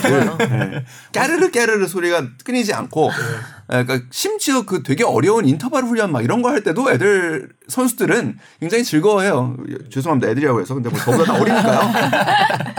아 그리고 이번 대표팀에는 유일하게 우리 여자 축구 사상 처음입니다. 엄마 선수가 있습니다. 아 오, 황보람 진- 선수. 네, 그래서 사실 저는 어제에 아, 진짜. 가장 주목할 만한 장면, 재밌었던 장면이라고 하면은 황보람 선수가 아이랑 같이 나온 장면. 맞아요. 네. 그거 아 여자 축구 선수들이 되게 간절히 생각했던 것 중에 하나예요. 경력 단절인 음. 거죠. 아 우리 사회가 이제 그렇게 어, 어, 워킹맘 그러니까 해서 어, 결혼을 하고 아이를 낳아도 일을 할 수 있잖아요. 근데 그게 운동 영역에서 되게 깨지기가 어려웠던 음. 장벽 중에 하나예요. 그걸 보여주는 사례예요. 아. 그래서 다 그랬어요. 그래서 그 친구들이 무슨 얘기를 했냐면 저한테 보여준 사진이 있어요. 여자 축구 선수들이 밥을 먹으면서. 예를 들면 미국에 아, 선수들이 아닌가? 많아요. 미국에는 예를 들면 미국의 프로리그들이 있잖아요. 여자 프로 여자 리그가 있는데 거기에 선수들이 이렇게 딱 경기 앞두고 자기 아이의 손을 잡고 나와요. 아. 그러니까 우리가 이제 뭐 경기 딱 앞둬서 프로리그 할때딱 나와서 네네네. 하면 똑같이 이렇게 아이를 그거를 우리도 해야 된다라고 그래서 그 사진을 되- 보여주더라고요. 저희도 이런 거 하고 싶다고. 왜 우리는 결혼하면 선수를 그만둬야 되냐. 자기 관리 잘하고 열심히 할 수 있는 나이도 뭐 충분하고 그런 걸 이제 보여주는 사례이기 때문에 되게 좋은 사례예요. 최근에 제가 저- 아, 지금 검색하다가 지금 뭐 말해야 될 거 빨리 말하고 끝내야 될 것 같아서 뭐 그렇게 음, 하는데 음. 미국 축구의 선수 중에 르루라는 선수가 네. 만삭이 된 몸으로 그팀 후연에 참가한 장면이 굉장히 화제가 됐었어요. 어 그래요? 해, 해도 돼요? 네, 어. 음, 뭐 괜찮대요. 아니, 뭐 그런 검- 지식까지는 없을 것 같은데. 건강에 이상이 없다면 해도 상관은 없겠지만. 네, 어. 뭐 산부인과 그- 선생님 참- 부르고. 갑자기 네. 너무 너무 단호하게 얘기한 거 아니야 지금? 아니 그게 제가 그래서 그거를 갖고 막 기사를 쓸까 말까 막 만삭인 상태에서는 근데 운동 잘 운동 자체를 잘 안 하지 않아요? 아, 죄송해요 만삭이라고 하기는 좀 아무튼 아, 뭐 그래요? 네, 만삭은 좀 네, 제가 사진을 하나 한번 보여드릴게요. 금방 만삭이 제가 셋을 있지만 이렇게 만삭은 좀 굉장히 저도 그 뭉클했던 장면. 아, 아이가 처음 이제 있을 때를 좀 조심해야 되고 그죠? 맞아요, 맞아요. 그다음에 이제 만삭 때도 좀 조심할 것 같은데.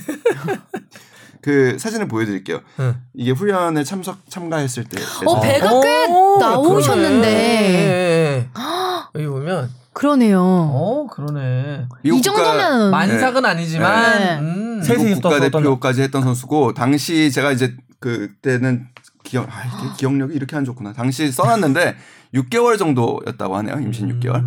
2015년 캐나다 월드컵에서 우승을 차지했던. 아. 어 근데 되게 격하게 운동하시네요. 아 그럼요. 그게 그 원래 저 저희 아내도 그랬지만 이렇게 거- 일, 일, 일 정하게 좀 운동을 하는 게더 예, 좋다고. 너무 저거 하지 않아도 그렇죠. 다 상담을 받고 했겠죠. 설마 막. 예. 네. 아이 여기도 예. 팀 닥터 있겠는데. 그러니까. 네, 여기도 AT 있어요. 그러니까. 예. 알겠습니다. 여자 월드컵 그 정도로 하고 하여튼 화이팅 했으면 화이팅! 좋겠습니다. 네. 이번에 K리그도 좀 이야기를 해봐야 될 것 같은데 12라운드 경기 결과 일단 한번 쭉 얘기 좀 해주실래요? 네, 수원과 울산의 경기는 울산이 3대 1로 이겼고요. 전북과 제주의 경기는 전북이 3대 1로 이겼습니다. 음. 대구와 인천의 경기는 대구가 2대 1로 이겼고 경남과 포항의 경기는 포항이 2대 1로 이겼습니다. 그리고 성남과 강원의 경기도 2대 1로 강원의 승리로 끝이 났고 상주와 서울의 경기는 서울이 3대 1로 이겼습니다. 일단 어느 경기부터 좀 얘기를 해볼까요? 뭐 굵직한 이슈 정도로만 얘기하면 될 것 같은데 결과는 다 아실 테니까. 네. 울산 경기 때 벤투 감독이 갔다며요? 누구 보러 갔을까요? 골고루 보러 갔겠죠? 우리 뽕PD 누구 보러 갔을까요? 근데 아무래도 그 지금 울산이 되게 선수층도 두껍고 핫하잖아요. 그쵸. 근데 그리고 1위 팀이기도 하고. 근데 국가대표 선수가 그러게. 예전에 뭐 박주호 선수 한번 올라갔다 음. 내려간 거 빼고는 딱히 없어서 아마 뭐 좀 울산 선수들이 좀 위주로 한번 보지 않았을까라는 조심스러운 생각. 뭐 김도훈 감독은 그런 얘기를 했었죠. 이제 시즌 초에 뭐 김인성, 김보경, 뭐 박주호 등을 뭐 추천한다 뭐 이런 얘기를 하다가 이번에 이제 벤투 감독 왔다는 얘기 듣고는 전원을 추천한다. 외국인 선수도 전원을 지금 울산 뭐 잘하니까. 예, 예. 뭐 저는 근데 김보경 선수는 아무튼 뭐 좀 다른 캐릭터여서 그러니까 음. 우리 현재 대표팀에 없는 캐릭터여서 맞아요. 어 어떻게 쓰려는 목적이 좀 확실해야 되는 선수예요. 음. 그리고 최전방과의 그런 또 조합도. 근데 여튼간에 굉장한 보는 즐거움을 주는 선수이면 분명합니다. 네, 잘 네. 맞았을 때. 네, 세레머니도 재밌게 잘 하고 네. 있고.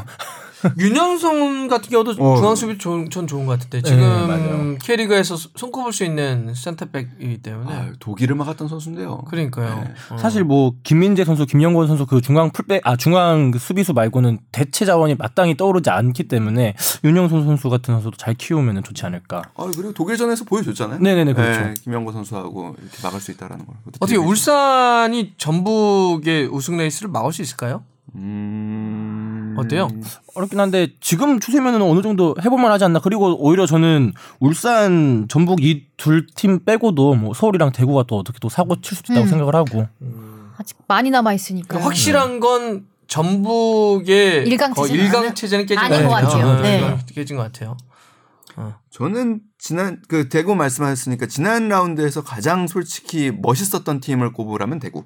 음. 음, 그 온몸으로 막아내던 수비 장면. 음. 어, 그 선수. 정태욱 선수. 네, 맞아요. 음, 몇 번을 막 막던데. 그러니까 이- 몸 몸으로. 저는 그 모습이 제가 좋아하는 축구의 뭐 본질인 것 같아요. 그러니까 최선을 다하고 그러니까 공 하나를 막기 위해서 정말 최선을 다하고 그랬을 때 팬들은 열광하고 그 힘으로 인해서 다시 선수는 진짜 내가 코뼈가 부러지더라도 경기 한 경기가 너무 간절하고 이 한 골이 너무 간절한 상태로 경기를 뛰는 것. 이게 저는 그러니까 다소 정태욱 선수가 기술적으로 그렇게 훌륭한 선수는 솔직히 아직은 아닙니다. 예, 그래서 20세 월드컵에서도 그렇게 두, 두각을 드러냈지만 피지컬이 굉장히 좋잖아요.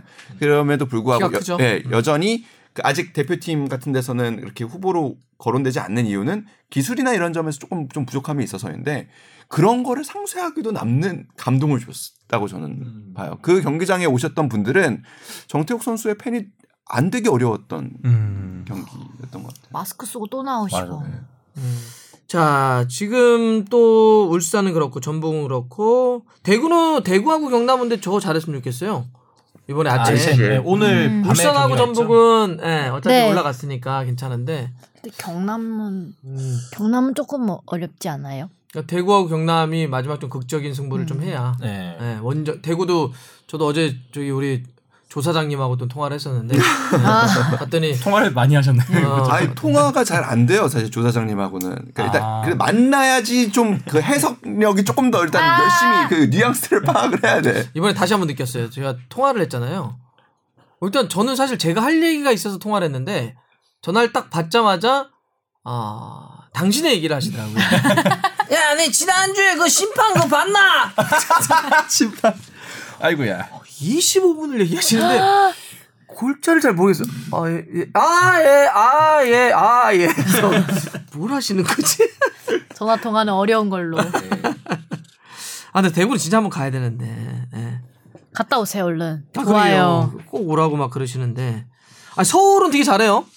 서, 좋죠. 울의 힘은 또 어떻게 봐야 되나요? 서울이 아마 올 시즌 가장 극적인 반전을 이룬 팀. 그니까요. 작년에 막 플레이오프 하고 막 이랬는데. 그러니까 그랬었죠. 네, 어떡해요, 서울 이랬는데. 어.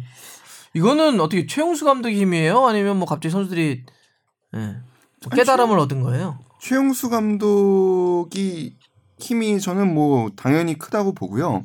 그 과정에서 일단 박주영 선수의 역할도 음. 사실은 굉장히 크다고 생각을 해요.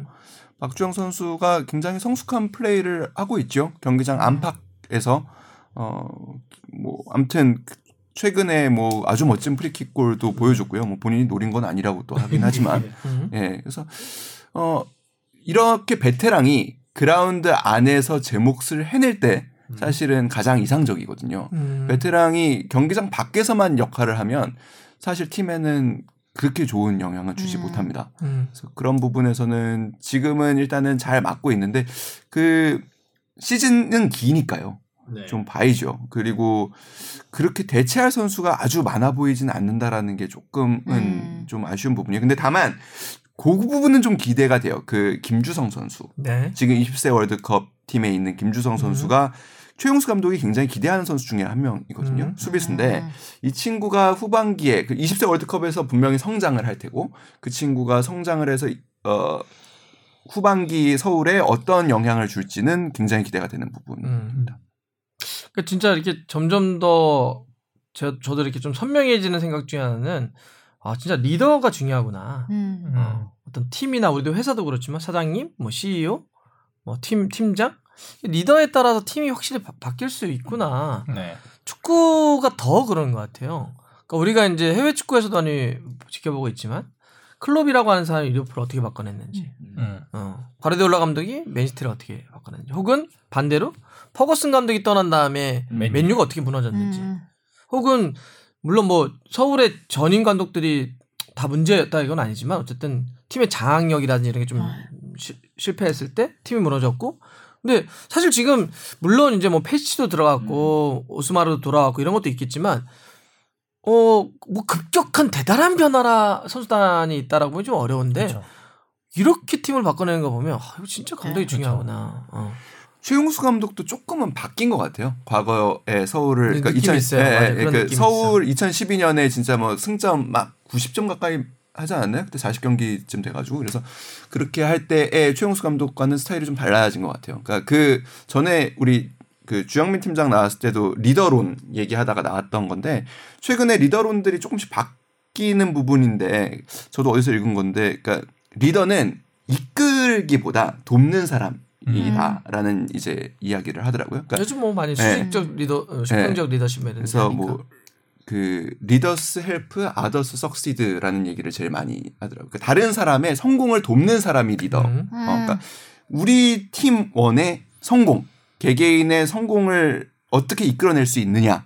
이게 최근에는 지도자의 어떻게 보면 하나의 또 새로운 트렌드가 돼가고 있는 거 아닌가라는 생각은 듭니다. 예전에 이제 우리가 우리 주바페도 그러겠지만 예를 네. 들어서 뭐 누군가가 이렇게 물어볼 수 있어요. 어, 옛날 축구 선수 누구 알아요? 이러면은 예를 들어서 뭐 마라도나, 펠레, 네. 베켄바워 이렇게 얘기를 해요. 근데 그래서 물론 베켄바워는 수비수긴 하지만 대개 보면 매우 스타나 매우 공격수들을 얘기를 해요. 음. 그거는 뭐냐면 과거의 축구들은 한 명이 개인이 팀의 운명을 바꿔냈었어요. 그것은 지금보다는 덜 조직적이었고 덜 전술적이었죠. 그래서 되게 유명한 사진이 물론 그 프리킥 장면 이후긴 하지만 마라도나가 벨기에 그 월드컵에서 그러니까 월드컵전에서 벨기에를 만났을 때 어, 다 지치고 여섯 명을 앞두고 탁 볼을 잡고 있는 그 장면이 되게 유명한 사진 중에 하나예요. 그래서 음. 한명 한 명씩을 다 제쳤다는 의미로 이렇게 해요. 실제로 음. 잉글랜드전에서 이렇게 제쳐냈고. 네네. 그래서 이제 어 과거에 이제 그런 축구가 있었는데 요즘은 그러지 못하죠. 만약에 그쵸. 메시나 호날두가 볼을 잡고 드리블 치려고 하는데 1대1로 사람들이 수비합니까? 그렇게 안 하거든요. 음. 매우 조직적이고 매우 전술적으로 하죠. 그러니까 그래서 어 이제는 그렇게 개인이 누군가를 이겨낼 수 있는 게 아니기 때문에 팀이 이겨야 되고 전체적인 조직과 전술이 상대를 압도해야 되기 때문에 그걸 통제하고 조율하는 감독이 중요하고 그 감독은 옛날처럼 이렇게 권위적으로 끌어가는 게 아니라 그런 선수들이 잘할 수 있도록 support하고 그래서 점, 점점 이런 게 감독이 중요한 시대 감독의 전술이나 또 리더십의 어떤 변화도 있는데 예, 그런 게 진짜 제가 봐도 K리그를 봐도 맞아요. 중요하구나. 감독 하나. 예를 들면 전북도 지금 사실 약간 좀 과도기를 겪는 거. 저는 뭐 모라이스 감독이 좀 잘 못하고 있다가 아니라 음. 최강희 감독의 리더십이 그동안 오래 오다가 맞아요. 교체기에 네. 겪는 다 생체기 같은 경우죠. 그쵸. 그래서 와 감독이 진짜 중요하구나. 네. 음. 사실 전북도 영입이 안 된 것도 아니잖아요. 맞아요. 우승 그쵸. 멤버에 음. 플러스가 됐음에도 불구하고 힘든 걸 다. 적응하는 기간이겠죠. 선수도 감독도 음. 서로에게 맞춰가는 시기라서. 그러니까요. 예. 전 그런 게 좀 중요하다 생각이 좀 들고. 뭐 또 K리그에서 혹시 다른 팀 뭐 얘기를 좀 해볼 팀 있나요? 강원이 조금씩 조금씩 뭐 저는 김병수 감독의 색깔이 보이는 게 아닌가라는 생각은 조금 음, 들고요. 음.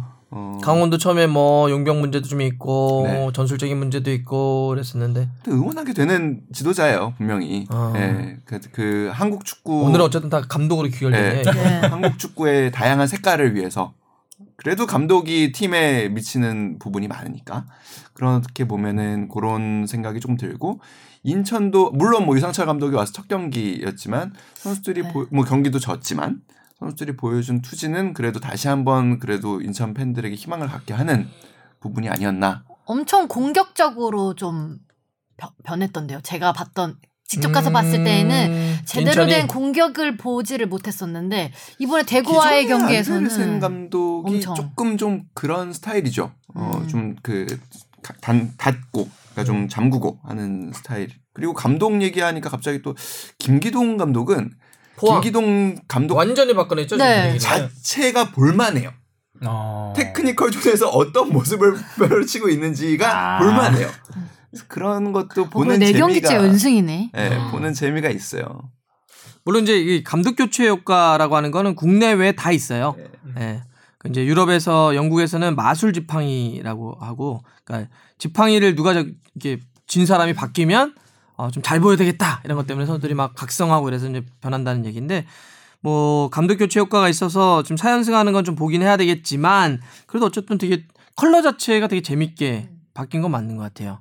앞쪽에 이제 네. 어, 움직임도 좀 그렇고. 자, 알겠습니다. 그러면 뭐 이렇게 K리그 한번 이야기를 해보고 그러면 이 정도로 한번 정리를 해볼게요. 네. 또 다음 주에 또 만나는 걸로 하겠습니다. 자, 그러면 축덕과 추갈못이 함께 즐기는 방송 축덕 숙덕 26번째 이야기 마무리하겠 습니다. 고맙습니다. 고맙습니다. 고맙습니다.